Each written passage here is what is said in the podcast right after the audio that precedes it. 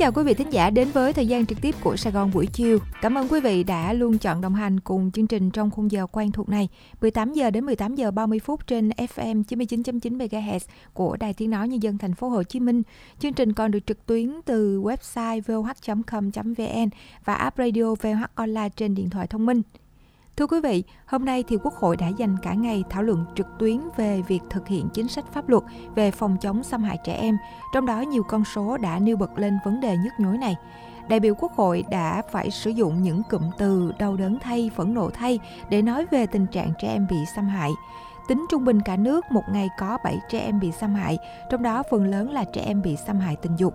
Thành phố Hồ Chí Minh và Hà Nội là hai trong 10 địa phương có số trẻ em bị xâm hại nhiều nhất trong cả nước.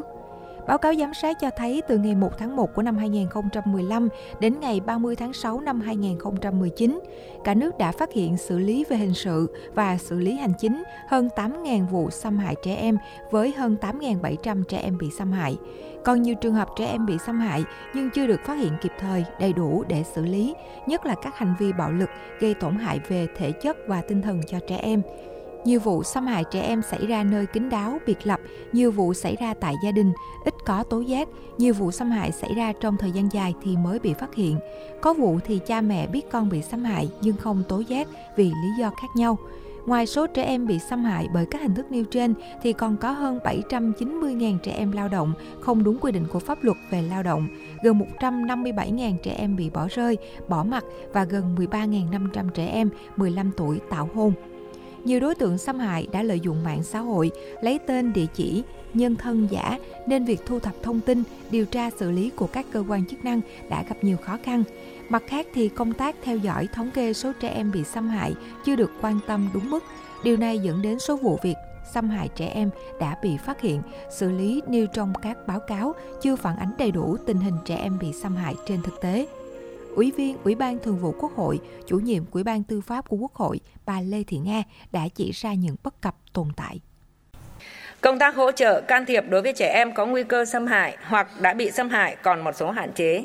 Nhiều địa phương chưa thống kê đầy đủ chính xác số trẻ em có hoàn cảnh đặc biệt, nên không cảnh báo được nguy cơ.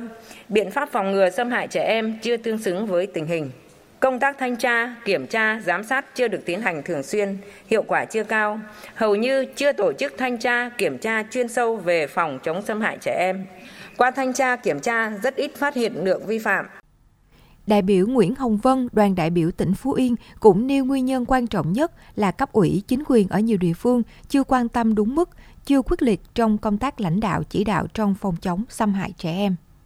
Thì theo tôi đây là nguyên nhân của mọi nguyên nhân. Một khi mà cấp ủy, chính quyền, cơ quan chuyên môn mà nhận thức chưa đầy đủ thì làm sao nhân dân có thể nhận thức đầy đủ để phòng chống xâm hại trẻ em. Trong các nhóm giải pháp tôi thấy đưa ra thì rất là toàn diện. Tuy nhiên tôi thấy còn thiếu là vì nguyên nhân trên chưa được xử lý một cách triệt để. Chưa thấy có cấp ủy, chính quyền, cơ quan hoặc cá nhân nào lại bị kiểm điểm xử lý vì thiếu trách nhiệm để xảy ra tình trạng xâm hại trẻ em xảy ra ở địa phương mình quản lý. Do đó, cần phải xử lý để nêu gương. Đại biểu Dương Minh Tuấn, đoàn đại biểu Quốc hội Bà Rịa Vũng Tàu cho rằng hiện có số tổng đài quốc gia bảo vệ trẻ em 111, nhưng rất ít người biết đến để được tư vấn, xử lý, giúp đỡ khi có các trường hợp xâm hại trẻ em. Trong thời kỳ giám sát, tổng đài đã tiếp nhận 2.000 ca trẻ em bị xâm hại. Theo đại biểu, cần phải tuyên truyền và thông báo dán rộng rãi số tổng đài này ở các nơi công cộng để nhiều người biết đến. Đặc biệt, nên bắt buộc dán số tổng đài này ngay tại nơi có nguy cơ xảy ra tình trạng xâm hại trẻ em. Mặt khác, đại biểu cũng đề nghị xử lý nghiêm trách nhiệm người đứng đầu địa phương để xảy ra nhiều vụ việc xâm hại trẻ em. Xin đề nghị, thứ nhất là sửa đổi điều 207, 208 Bộ luật tố tụng hình sự. Hiện nay, Bộ luật tố tụng hình sự năm 2015 quy định thời hạn cơ quan tiến hành tố tụng xem xét ra quyết định trưng cầu giám định là 7 ngày và thời hạn giám định là không quá 9 ngày. Xin kiến nghị Quốc hội xem xét, sửa đổi, rút ngắn thời gian cơ quan tiến hành tố tụng xem xét, ra quyết định trưng cầu giám định và thời hạn giám định đối với các hành vi xâm hại tình dục trẻ em. Thứ hai là tăng mức xử phạt hình phạt. Theo tôi, ngoài các nguyên nhân trên, còn có nguyên nhân là hình thức, mức xử phạt còn nhẹ, chưa tương thích với hành vi phạm tội và hậu quả tổn thất nặng nề đến thể chất và tinh thần hiện tại và sau này đối với trẻ em. Do vậy, trân trọng đề nghị xem xét, nghiên cứu, chế tài, xử phạt người vi phạm theo hướng tăng nặng và thật nặng. Còn theo đại biểu Nguyễn Ngọc Phương của tỉnh Quảng Bình, khi tiếp xúc cử tri thì ai cũng bức xúc, rùng mình, căm phẫn, đòi hỏi phải xử lý nghiêm các đối tượng xâm hại trẻ em, không thể để đối tượng này nhẫn nhơ ngoài xã hội. Theo đại biểu Phương, cần áp dụng thêm biện pháp thiến hóa học đối với những kẻ xâm hại tình dục trẻ em. Đây là biện pháp đã được một số nước áp dụng đối với tội phạm ấu dâm. Từ phân tích nêu trên thì đại biểu Nguyễn Ngọc Phương cũng đề nghị rằng chính phủ và các cơ quan liên quan cần làm tốt công tác tuyên truyền, tăng cường hiệu lực của pháp luật trong thực tế. Bên cạnh đó, chính phủ cũng cần nghiên cứu để trình Quốc hội hoàn thiện hệ thống pháp luật, tăng và bổ sung hình phạt các tội danh liên quan đến xâm hại trẻ em. Quý vị vừa theo dõi những tổng hợp nổi bật trong phiên thảo luận trực tuyến của Quốc hội về việc thực hiện chính sách pháp luật về phòng chống xâm hại trẻ em. Trước khi quý vị cùng nghe Thủy Tiên cập nhật những tin tức đáng chú ý tiếp theo thì cũng xin được giới thiệu trong vấn đề người thành phố quan tâm lát nữa đây. Phóng viên Công Phán có bài ghi nhận về bảo hiểm xe máy cháy hàng. Quý vị quan tâm hãy cùng chờ nghe với chương trình. Còn bây giờ xin được mời Thủy Tiên. Thưa quý vị, chiều nay 27 tháng 5, chuyến bay đưa gần 340 công dân Việt Nam từ Hàn Quốc đã hạ cánh an toàn tại sân bay quốc tế Đà Nẵng. Hành khách trên chuyến bay bao gồm trẻ em, học sinh, người cao tuổi, người ốm đau, du học sinh đã học xong và tốt nghiệp, người lao động hết hạn thị thực và hợp đồng lao động. Một số khách du lịch đi công tác bị kẹt lại do ảnh hưởng của dịch Covid-19.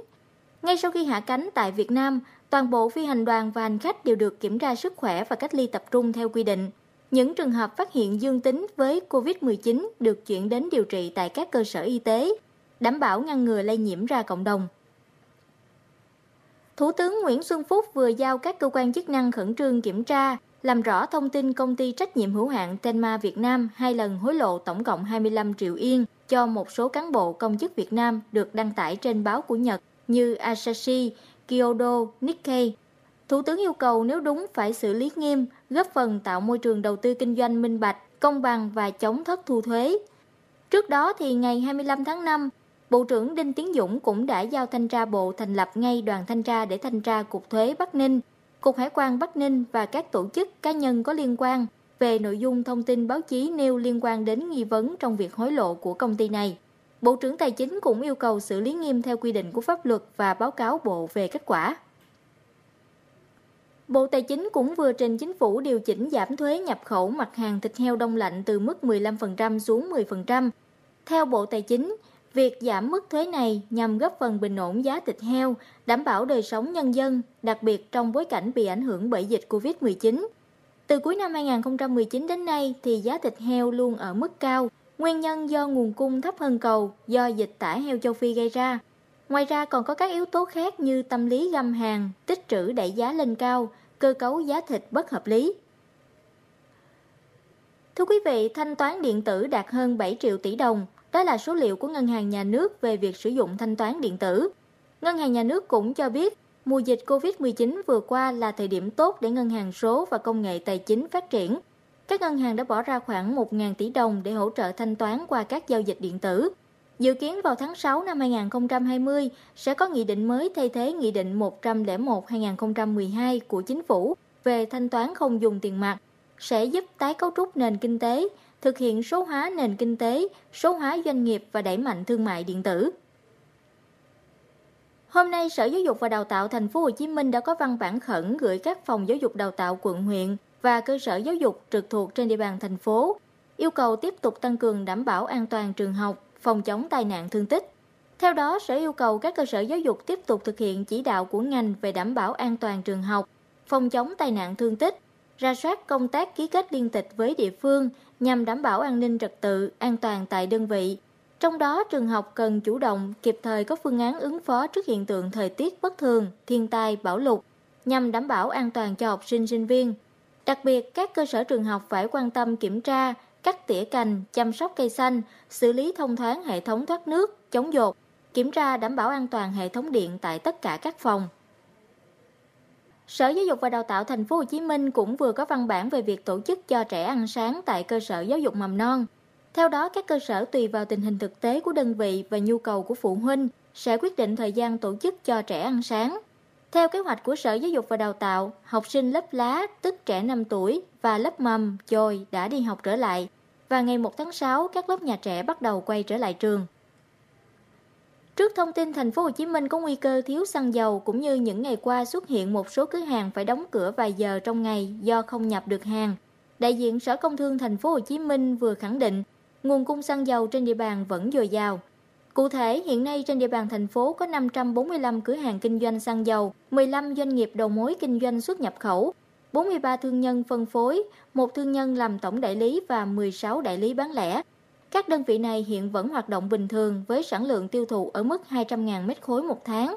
Bên cạnh đó, tổng sản lượng sản xuất của nhà máy lọc dầu Dung Quất và nhà máy lọc dầu Nghi Sơn trong quý 2 2020 dự kiến khoảng 3.033.807 tấn, cao hơn khoảng 200.000 tấn so với quý 1, cũng là cơ sở để khẳng định nguồn xăng dầu không khan hiếm. Sở Giao thông Vận tải thành phố Hồ Chí Minh cho biết, tuyến vận tải hành khách, hàng hóa bằng phà biển Cần Giờ - Vũng Tàu có cự ly vận chuyển khoảng 1,5 km một chiều sẽ chính thức khai trương vào ngày 2 tháng 9 tới.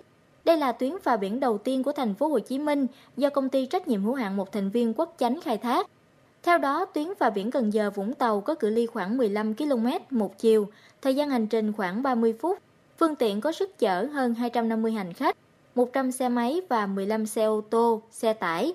Tần suất khai thác dự kiến là 24 lượt một ngày. Hiện đơn vị khai thác đang đề nghị giá vé 50.000 đồng một lượt. Tuy nhiên, mức giá này phải trình Sở Tài chính xem xét, sau đó xin ý kiến Hội đồng Nhân dân thành phố. Sở Xây dựng thành phố Hồ Chí Minh vừa có văn bản kiến nghị đến Ủy ban Nhân dân thành phố Hồ Chí Minh và Bộ Xây dựng xem xét bãi bỏ phí bảo trì chung cư 2% nhằm tránh nhiều rắc rối và kém hiệu quả. Theo đó, Sở Xây dựng cho biết, thời gian qua có rất nhiều bất cập phức tạp trong việc quản lý và vận hành sử dụng phí bảo trì 2%, như tình trạng chủ đầu tư không tổ chức hội nghị nhà chung cư lần đầu để bầu ban quản trị, không bàn giao kinh phí bảo trì, gây khó khăn cho việc kiểm tra bảo trì, bảo dưỡng công trình. Do đó, Sở Xây dựng thành phố Hồ Chí Minh đề xuất giải pháp bỏ cơ chế giao chủ đầu tư thu kinh phí bảo trì 2% phần sở hữu chung nhà chung cư hiện nay. Việc hình thành quỹ bảo trì phần sở hữu chung của từng chung cư sẽ do ban quản trị chung cư thu của các chủ sở hữu căn hộ trong quá trình quản lý sử dụng. Số thu sẽ theo tỷ lệ phần trăm do hội nghị nhà chung cư quyết định. Hôm nay, bác sĩ Nguyễn Thành Tâm, Giám đốc Bệnh viện Quốc tế Chấn Thương Chỉnh hình Sài Gòn cho biết, trong vụ cây phượng bật gốc trong sân trường Trung học cơ sở Bạch Đằng, quận 3, bệnh viện đã tiếp nhận 4 học sinh bị thương, trong đó một học sinh xây xát nhẹ đã được cho về. 3 em còn lại có nhiều chấn thương rất nặng đang được điều trị. Sau phẫu thuật thì các em cũng được đưa ra phòng hồi sức và sáng nay được đưa xuống khoa điều trị. Còn tại Bệnh viện Nhi Đồng 2, nơi tiếp nhận 4 trường hợp nặng, bác sĩ Huỳnh Minh Thu, trưởng phòng kế hoạch tổng hợp của bệnh viện cho hay, hiện có 2 bệnh nhi có thể trong ngày mai sẽ được xuất viện. Hôm nay, Văn phòng Cơ quan Cảnh sát điều tra Công an tỉnh Bình Dương cho biết, đã khởi tố vụ án giết người đối với nhóm thanh niên ném bơm xăng vào một kiosk tại thành phố Thuận An, khiến 2 trẻ em bị bỏng nặng. Theo điều tra ban đầu, tối ngày 18 tháng 5, Nguyễn Văn Tuấn, 25 tuổi, hộ khẩu thường trú tại An Giang, đã tìm đến khu nhà trọ Hương Lan thuộc phường Thuận Giao, thành phố Thuận An, tỉnh Bình Dương để gặp vợ cũ và xảy ra mâu thuẫn. Tuấn đã bỏ về phòng trọ của mình và gọi thêm Nguyễn Minh Nhí, Nguyễn Văn Vũ, Nguyễn Văn An, Huỳnh Văn Sang, Đặng Thanh Tùng, Đặng Thanh Điền, mang theo mã tấu, bơm xăng quay lại trả thù khiến nhiều người bị bỏng, trong đó có 2 bé trai. Tiếp theo là phần tin thế giới. Thưa quý vị, từ ngày 26 tháng 5, Nhật Bản sẽ phạt tù đối với hành vi đầu cơ các mặt hàng bao gồm nước rửa tay, dung dịch diệt khuẩn có chứa cồn ethanol, khăn và vải kháng khuẩn, rượu, phụ gia thực phẩm. Cá nhân và chủ doanh nghiệp vi phạm có thể bị phạt tù dưới 1 năm và phạt tiền lên đến 1 triệu yên, tức khoảng 9.300 đô la Mỹ.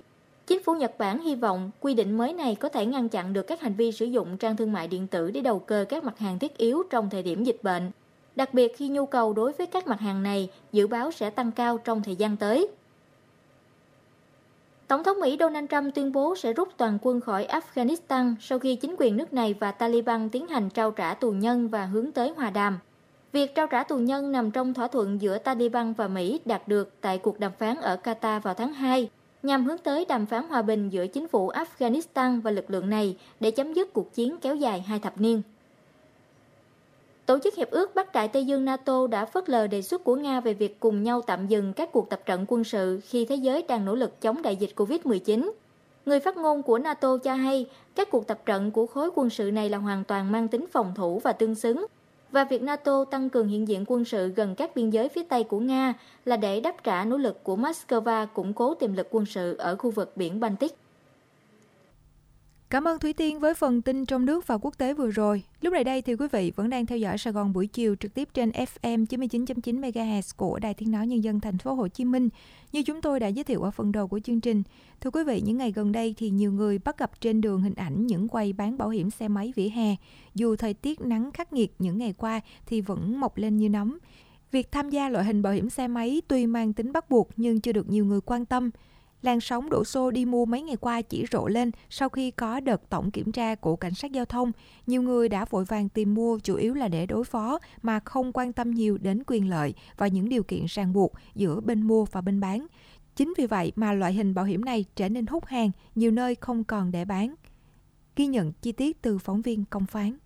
Thưa quý vị, chỉ sau hơn 10 ngày tổng kiểm tra phương tiện giao thông đường bộ trên địa bàn thành phố Hồ Chí Minh, những tờ bảo hiểm xe máy bỗng trở nên đắt hàng chưa từng thấy. Theo ghi nhận, nhiều cửa hàng xăng dầu Petrolimax khu vực trung tâm thành phố Hồ Chí Minh đã hết sạch bảo hiểm xe gắn máy. Mỗi cửa hàng đều bán được hàng chục cuốn bảo hiểm mỗi ngày, điều hiếm thấy trước đây. Trong khi đó thì những cuốn bảo hiểm được bán ở vỉa hè cũng đắt hàng không kém. Các điểm bán bảo hiểm xe máy trên các tuyến đường 3 tháng 2, xa lộ Hà Nội, quốc lộ 1 trên địa bàn quận Bình Tân hay quốc lộ 13, đường Mai Chí Thọ, đường Phạm Văn Đồng mấy ngày qua cũng được mua khi liên tục có người ghé hỏi mua. Hầu hết các điểm bán bảo hiểm đều treo bảng với dòng chữ lớn quảng cáo bán bảo hiểm xe gắn máy 2 người với giá rất rẻ, chỉ 10.000 đồng một năm. Qua ghi nhận, nhiều người ghé mua bảo hiểm xe gắn máy siêu rẻ này đa phần là phụ nữ và không mấy ai quan tâm đến giá trị của tờ bảo hiểm. Mua không phải là để phòng rủi ro mà chỉ mang tính đối phó trường hợp bị cảnh sát giao thông yêu cầu dừng xe xuất trình giấy tờ. Từ khi cái luật mới ra mình tự giác hơn, chủ động mang giấy tờ theo, và trong đó là có bảo hiểm xe máy, làm đúng theo quy định của nhà nước, cảm thấy an tâm hơn khi mình tham gia giao thông. Thường ta coi thường cái bảo hiểm này lắm. Cái đợt này thì chiến dịch nhà nước bắt buộc phải có, mình cũng phải đi mua thôi. Bảo hiểm xe máy bắt buộc là câu chuyện tranh cãi suốt thời gian qua và tiếp tục được làm nóng lên trong đợt kiểm tra lần này. Nhiều ý kiến người dân cho rằng bảo hiểm xe gắn máy là không cần thiết và còn khá mơ hồ về loại hình này. Nhưng theo ông Trần Hữu Minh, Phó Chánh Văn phòng Ủy ban An toàn Giao thông Quốc gia, thì quy định này rất có lợi cho người sử dụng xe gắn máy. Tôi cho rằng là cái loại hình bảo hiểm ấy là rất cần thiết. Bảo hiểm bắt buộc trách nhiệm dân sự là có tính bắt buộc, tức là với chủ xe cơ giới trước khi tham gia giao thông ấy là phải có cái bảo hiểm đó. Đặt ra như vậy là để bảo vệ cái quyền lợi của nạn nhân trong các cái vụ tai nạn giao thông do xe cơ giới gây ra. Tức là chúng ta tạo một cái nguồn, bảo đảm nguồn để làm sao có cái hỗ trợ đủ lớn cho các cái nạn nhân gây tai nạn giao thông mà không phụ thuộc vào việc cái người gây tai nạn có khả năng chi trả hay không. Thế thì đây là cái bảo hiểm chi trả cho bên thứ ba chứ không phải là chi trả cho cái người mua bảo hiểm. Và cái cách tiếp cận này được thế giới đánh giá là một chính sách an sinh xã hội rất đúng đắn và cần thiết. Lý giải về tình trạng người đi xe gắn máy ít quan tâm đến các loại hình bảo hiểm trách nhiệm dân sự khi tham gia giao thông, luật sư Nguyễn Giang Hậu, Phó Chủ tịch Hội Luật gia Thành phố Hồ Chí Minh cho hay, câu chuyện mua bảo hiểm xe gắn máy không có ý nghĩa bảo hiểm mà chỉ có tác dụng đối phó khi bị kiểm tra đã được dư luận lên tiếng từ lâu, nhưng lại rộ lên mỗi khi lực lượng công an ra quân kiểm tra. Có không ít bất cập trong loại hình bảo hiểm này, cũng như người dân chưa nhận thức đầy đủ khiến câu chuyện bảo hiểm xe máy hết nguội lại nóng theo từng đợt ra quân của cảnh sát giao thông. Và trong cái thời gian vừa qua thì có cái việc mà mua bảo hiểm với cái giá là 10.000. Cái bảo hiểm này thì làm sao mà thực hiện cái bảo hiểm này được? Người ta mua cái bảo hiểm nó là giá rẻ đó là bởi vì nó mang cái tính chất đối phó, và cái tâm lý của người dân nó thấy là cái thủ tục mình quá rườm rà phức tạp, nó dẫn đến người dân nó nản chí bỏ cuộc và không thể hưởng cái quyền lợi chính đáng của mình khi mà mang lại. Chính vì vậy đó, những cái quy định pháp luật theo cái nghị định 103 đã ban hành năm 2008 đó, thì là vừa rồi đó là Bộ Tài chính cũng có một cái văn bản 3496 là khẩn cấp để là yêu cầu là phải sửa ngay cái này, để làm sao đó là mang cái ý nghĩa cái bảo hiểm trách nhiệm dân sự bắt buộc cho nó đúng với tinh thần quy định của pháp luật hiện nay. Dưới góc độ doanh nghiệp bảo hiểm, ông Trần Giang Kết, giám đốc kinh doanh công ty bảo hiểm Ca Thầy cho rằng, việc bắt buộc mua bảo hiểm xe gắn máy là quy định rất có ý nghĩa, có giá trị nhân văn, nhưng cần phải tỉnh táo và chọn nơi mua cho phù hợp. Ngoài đường thì sẽ thấy có một số điểm nó sẽ bán bảo hiểm chỉ từ 10 cho đến 30 ngàn thôi. Thì bảo hiểm này chính là bảo hiểm tự nguyện. Nếu mà chúng ta chỉ mua bảo hiểm này thì vẫn là bị phạt theo quy định của nhà nước. Ta mua bảo hiểm thì nên mua những chỗ được Bộ Tài chính cấp phép. Thì những chỗ này mới là bán bảo hiểm đúng theo quy định của nhà nước Việt Nam. Khi chúng ta mua bảo hiểm này thì mới được bảo vệ và được thanh toán khi xảy ra sự cố. Đồng thời là sẽ không bị phạt khi mà có cảnh sát giao thông kiểm tra. Các chuyên gia bảo hiểm cho rằng người dân không nên mua loại bảo hiểm được bày bán trên các vỉa hè tại thành phố Hồ Chí Minh như hiện nay bởi không được cơ quan chức năng kiểm định nên có thể là hàng giả, hàng sai quy định. Theo đó, người mua nên gọi đến hotline của doanh nghiệp bảo hiểm hoặc tìm đến các đại lý phân phối, ngân hàng, cây xăng và nhiều địa điểm khác để được tư vấn chính xác loại hình bảo hiểm phù hợp với nhu cầu và mua đúng loại bảo hiểm của các công ty. Bà Quang Thị Yên, trưởng văn phòng Quỹ Bảo hiểm xe cơ giới, Hiệp hội Bảo hiểm Việt Nam có thông tin. Khi người dân muốn mua bảo hiểm thì sẽ đến cái địa điểm bán hàng của công ty, có thể liên hệ với đại lý hoặc có thể đến những điểm như cây xăng, những nơi cơ quan hoặc trường học, nơi mà được công ty ủy quyền để bán và có trên biển của công ty. Cái mức phí là được quy định cụ thể trong cái giấy chứng nhận bảo hiểm và không có giảm giá cũng không có khuyến mại theo quy định của nhà nước. Thành phố Hồ Chí Minh hiện có gần 6 triệu xe gắn máy, trung bình mỗi năm có 2.000 vụ tai nạn giao thông. Cho đến nay vẫn chưa ai có thể đưa ra con số thống kê chính xác về việc chi trả trong loại hình bảo hiểm này. Chỉ biết rằng số lượng người mua bảo hiểm và số được chi trả mỗi khi gặp tai nạn là chưa tương xứng. Thời gian gần đây, dư luận phản ánh nhiều về việc thanh toán bảo hiểm trách nhiệm dân sự của người dân gặp nhiều khó khăn. Nhiều trường hợp lập lờ giữa bảo hiểm bắt buộc và tự nguyện, bán bảo hiểm vỉa hè. Ông Trần Hữu Minh, Phó Chánh Văn phòng Ủy ban An toàn Giao thông Quốc gia cho rằng: Tôi cho rằng là những cái bức xúc của người dân và dư luận trong thời gian vừa qua đối với cái hoạt động bảo hiểm bắt buộc trách nhiệm dân sự đối với xe máy là hoàn toàn có căn cứ. Bởi vì quy định pháp luật thì là về cơ bản, về mặt nội dung là đã có đấy. Thế nhưng mà quá trình thực thi là còn rất nhiều bất cập. Đặc biệt tức là ngay từ những cái khâu đầu tiên, ví dụ như là các cái doanh nghiệp mà bán bảo hiểm đã không thực hiện nhận thức đúng ra cái trách nhiệm của mình trong việc tức là cung cấp đầy đủ thông tin. Thế nên là làm cho những cái người mua ấy, nhiều khi là không nhận thức được ra những cái tác dụng, thế rồi là không biết là quyền lợi của mình đến đâu, cần làm gì để cho bảo hiểm được chi trả khi mà có tai nạn. Thế nên là người ta chỉ mua để đối phó ấy. Thế và kể cả ngay khi mà mua đúng bảo hiểm rồi thì phải nói thực là cái quy trình thủ tục để mà đề nghị bảo hiểm chi trả hiện nay là vô cùng rườm rà. Trách nhiệm dồn lên người dân rất lớn đi chuẩn bị tất cả các giấy tờ thủ tục để được bảo hiểm thanh toán. Những cái đó hiện nay đang là những cái cản trở rất lớn tới cái hoạt động bảo hiểm đối với xe máy và gây rất là bức xúc đối với người dân. Theo đó, để người dân hiểu được giá trị nhân văn của bảo hiểm trách nhiệm dân sự đối với xe ô tô và xe gắn máy, cơ quan quản lý cần tăng cường tuyên truyền để người dân hiểu được sự cần thiết của bảo hiểm trách nhiệm dân sự để đồng thuận thực hiện chứ không phải mua đối phó như hiện nay. Có bị tai nạn cũng không làm thủ tục để được bồi thường, mặc dù có bảo hiểm, dẫn đến thiệt đơn, thiệt kép. Luật sư Nguyễn Giang Hậu, Phó Chủ tịch Hội Luật gia Thành phố Hồ Chí Minh có lưu ý: Nói về bảo hiểm, chúng ta phải tuyên truyền rõ hơn cái đối tượng áp dụng ở đây là chủ xe cơ giới và doanh nghiệp, các tổ chức cá nhân khác. Chúng ta cũng phải nói rõ cái mức trách nhiệm. Bảo hiểm là cái số tiền tối đa mà doanh nghiệp bảo hiểm phải trả đối với những cái thiệt hại về thân thể, tính mạng, tài sản cho bên thứ ba. Chúng ta phải làm sao đó là tuyên truyền để cho người dân nắm được cái quyền và nghĩa vụ của mình và những cái loại trừ về bảo hiểm. Vấn đề là mức trách nhiệm bảo hiểm, loại trừ bảo hiểm và cái lợi của bảo hiểm thì chúng ta phải làm sao tuyên truyền để cho mọi người thấy để tham gia cái loại hình này. Bởi vì đây là trách nhiệm bảo hiểm dân sự bắt buộc, cho nên mọi người đều cũng phải tham gia đúng với ý nghĩa của nó. Bảo hiểm bắt buộc trách nhiệm dân sự của chủ xe cơ giới bao gồm xe mô tô, xe máy ra đời và triển khai được đánh giá như là một trong các giải pháp hữu hiệu thực hiện mục tiêu hỗ trợ một phần tài chính giúp cho chủ xe và người bị tai nạn khắc phục thiệt hại, ổn định cuộc sống khi không may xảy ra tai nạn giao thông, góp phần đảm bảo an sinh xã hội. Thiết nghĩ các công ty bảo hiểm xe cần hướng dẫn một cách rõ ràng từng điều khoản, quy định mới với người mua bảo hiểm, đồng thời cũng nên có những chính sách giải quyết linh động để người mua cảm thấy quyền lợi chính đáng của họ được bảo vệ mà không cảm thấy bị làm khó dễ, nản lòng bởi thủ tục quá rườm rà, nhiều khê mà số tiền bồi thường chẳng đáng là bao so với công đi đôi. Có như vậy, người mua bảo hiểm sẽ ý thức được tầm quan trọng của bảo hiểm xe gắn máy khi phương tiện này được đánh giá là tiềm ẩn nhiều rủi ro trong điều kiện giao thông như hiện nay. Hành trình bông lúa vàng, Chương trình giao lưu gặp gỡ của các thế hệ bóng đá Giang với sự đồng hành của công ty cổ phần phân bón Bình Điền. Những phần trình diễn đặc sắc, những đoạn phỏng vấn độc quyền, những chia sẻ sâu sắc chỉ có tại hành trình bóng lúa Giang. Quý vị hãy đón nghe lúc 14 giờ thứ Bảy hàng tuần trên sóng AM 610 kHz của Đài Tiếng nói Nhân dân thành phố Hồ Chí Minh VOH và trên kênh HTV1. 12 giờ thứ Hai trên kênh FM 99.9 MHz và 13 giờ thứ Tư trên kênh AM 610 kHz.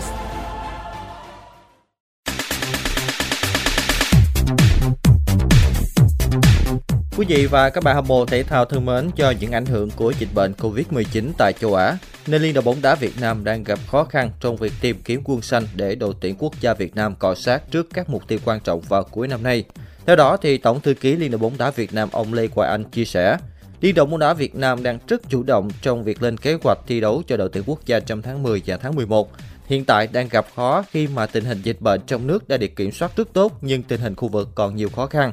Liên đoàn bóng đá Việt Nam cũng đang nỗ lực từ nay đến cuối năm tìm được đối thủ để giao hữu cho đội tuyển quốc gia Việt Nam cho những trận đấu chuẩn bị khi các nước đã kiểm soát được dịch bệnh. Theo lịch thi đấu thì ngày 13 tháng 10 đội tuyển Việt Nam sẽ làm khách trên sân của Malaysia, ngày 12 tháng 11 gặp Indonesia trên sân nhà và ngày 17 tháng 11 gặp các Tiểu vương quốc Ả Rập Thống Nhất trên sân đối thủ trong khuôn khổ vòng loại World Cup 2022. Trong khi đó vào cuối năm thì đội tuyển Việt Nam còn chuẩn bị cho đấu trường AFF CUP 2020. Nếu đúng như kế hoạch thì chỉ còn một tuần sau trận đấu với các Tiểu vương quốc Ả Rập Thống Nhất ngày 17 tháng 11 trên sân đối phương, đội tuyển Việt Nam sẽ bước vào tranh tài tại AFF CUP 2020. Thưa quý vị, giải Futsal vô địch quốc gia 2020 chính thức lăn bóng vào ngày 1 tháng 6 tới đây với 12 đội bóng tham dự, trong đó nhà vô địch sẽ nhận được nửa tỷ đồng. Theo kế hoạch và lịch thi đấu, giải Futsal vô địch quốc gia được tổ chức sớm hơn, tuy nhiên tránh dịch Covid-19 nên phải đến thời điểm này mới có thể trở lại. Ở giải đấu năm nay sẽ có sự tham dự của 12 đội và thi đấu theo thể thức cũ như mỗi năm, khi mà 6 đại diện đứng đầu tại giải Futsal vô địch quốc gia 2019 là Thái Sơn Nam, Sahako, Savines, Sanatech Khánh Hòa, câu lạc bộ Sài Gòn, Đà Nẵng và Thái Sơn Bắc sẽ vào thẳng vòng chung kết. Trong khi đó thì 6 đội bóng khác như là Sana Khánh Hòa, Tân Hiệp Hưng, Cao Bằng, Quảng Nam, VietFootball và Tân Bình, Hưng Gia Khang, Đắk Lắk sẽ phải tranh tài ở vòng loại trước khi chọn ra 4 cái tên xuất sắc nhất vào vòng chung kết. Giai đoạn 1 tức vòng loại sẽ diễn ra từ ngày 1 đến ngày 9 tháng 6. Kế tiếp là vòng chung kết giai đoạn lượt đi được tổ chức từ ngày 14 tháng 6 đến ngày 5 tháng 7 tại nhà thi đấu của trường Đại học Nha Trang Khánh Hòa. Giai đoạn lượt về sẽ diễn ra tại nhà thi đấu Lãnh Bình Thăng từ ngày 5 tháng 9 đến 26 tháng 9. Cũng như những mùa giải trước, đội vô địch sẽ giành được tấm vé dự giải châu Á, trong khi Á quân sẽ đại diện cho Futsal Việt Nam tham dự giải Đông Nam Á. Trận Klassiker Đức thứ 102, tức trận cầu mang tính quyết định đến cuộc đua đến ngôi vương Bundesliga mùa này đã khép lại với chiến thắng 1-0 thuộc về Bayern Munich trước Borussia Dortmund. Joshua Kimmich đã trở thành người hùng của Hùng Xám với pha lập công tuyệt đẹp tại Sittno Iduna Park. Sân bóng vốn được xem là chảo lửa nhưng đã không còn là lợi thế với Dortmund khi thiếu vắng khán giả vì dịch Covid-19. Phút thứ 43 thì Kimmich bấm bóng tinh tế từ ngoài vòng cấm vào góc xa khung thành, khiến thủ thành Roman Szpojki bất lực ghi bàn thắng duy nhất của trận đấu được cả thế giới bóng đá chờ đợi. Chiến thắng này đã giúp cho đoàn quân của huấn luyện viên Hansi Flick xây chắc ngôi đầu với 64 điểm sau 28 vòng đấu, bỏ xa Dortmund đến 7 điểm trên bảng xếp hạng. Cũng trong loạt trận đêm qua thì sân nhà tiếp tục không còn là lợi thế với các đội bóng khi mà không có đội chủ nhà nào giành chiến thắng. Dù được thi đấu trên sân nhà Bay Arena, Bayer Leverkusen vẫn phải nhận thất bại 1-4 trong cuộc tiếp đón Wolfsburg. Trong khi đó thì Eintracht Frankfurt chia điểm với Freiburg sau trận hòa 3-0, còn Werder Bremen hòa Borussia Mönchengladbach với tỷ số là 0-0. Thưa quý vị, các lãnh đạo câu lạc bộ Premier League đang lên kế hoạch dời kỳ chuyển nhượng từ tháng 6 như thường lệ sang tháng 9 để phù hợp với hoàn cảnh hiện tại. Thông thường thì kỳ chuyển nhượng mùa hè sẽ bắt đầu từ ngày 10 tháng 6 ở châu Âu. Tuy nhiên, như tất cả đều biết, đại dịch Covid-19 khiến cho toàn bộ guồng máy đình trệ và dẫn đến hệ quả là kỳ mua sắm tới cũng khó lòng diễn ra như hàng năm. FIFA đã cho phép các liên đoàn thành viên tùy theo diễn biến thời gian chuyển nhượng mùa hè sao cho phù hợp nhất với lịch thi đấu của mình. Chính vì thế, lãnh đạo Premier League đang lên kế hoạch một kỳ chuyển nhượng sẽ bắt đầu vào thứ Năm 3 tháng 9 đến thứ Hai 5 tháng 10. Kế hoạch này được cho là để phù hợp với tình hình hiện nay. Mùa giải hiện tại nhiều khả năng chỉ được kết thúc vào cuối tháng 8 và mùa giải mới sẽ được bắt đầu ngay trong tháng 9. Chính vì thế, khoảng 4 tuần chuyển nhượng vào thời điểm đó là cần thiết để các câu lạc bộ gia cố lực lượng. Quý vị thân mến, vừa rồi là phần tin thể thao.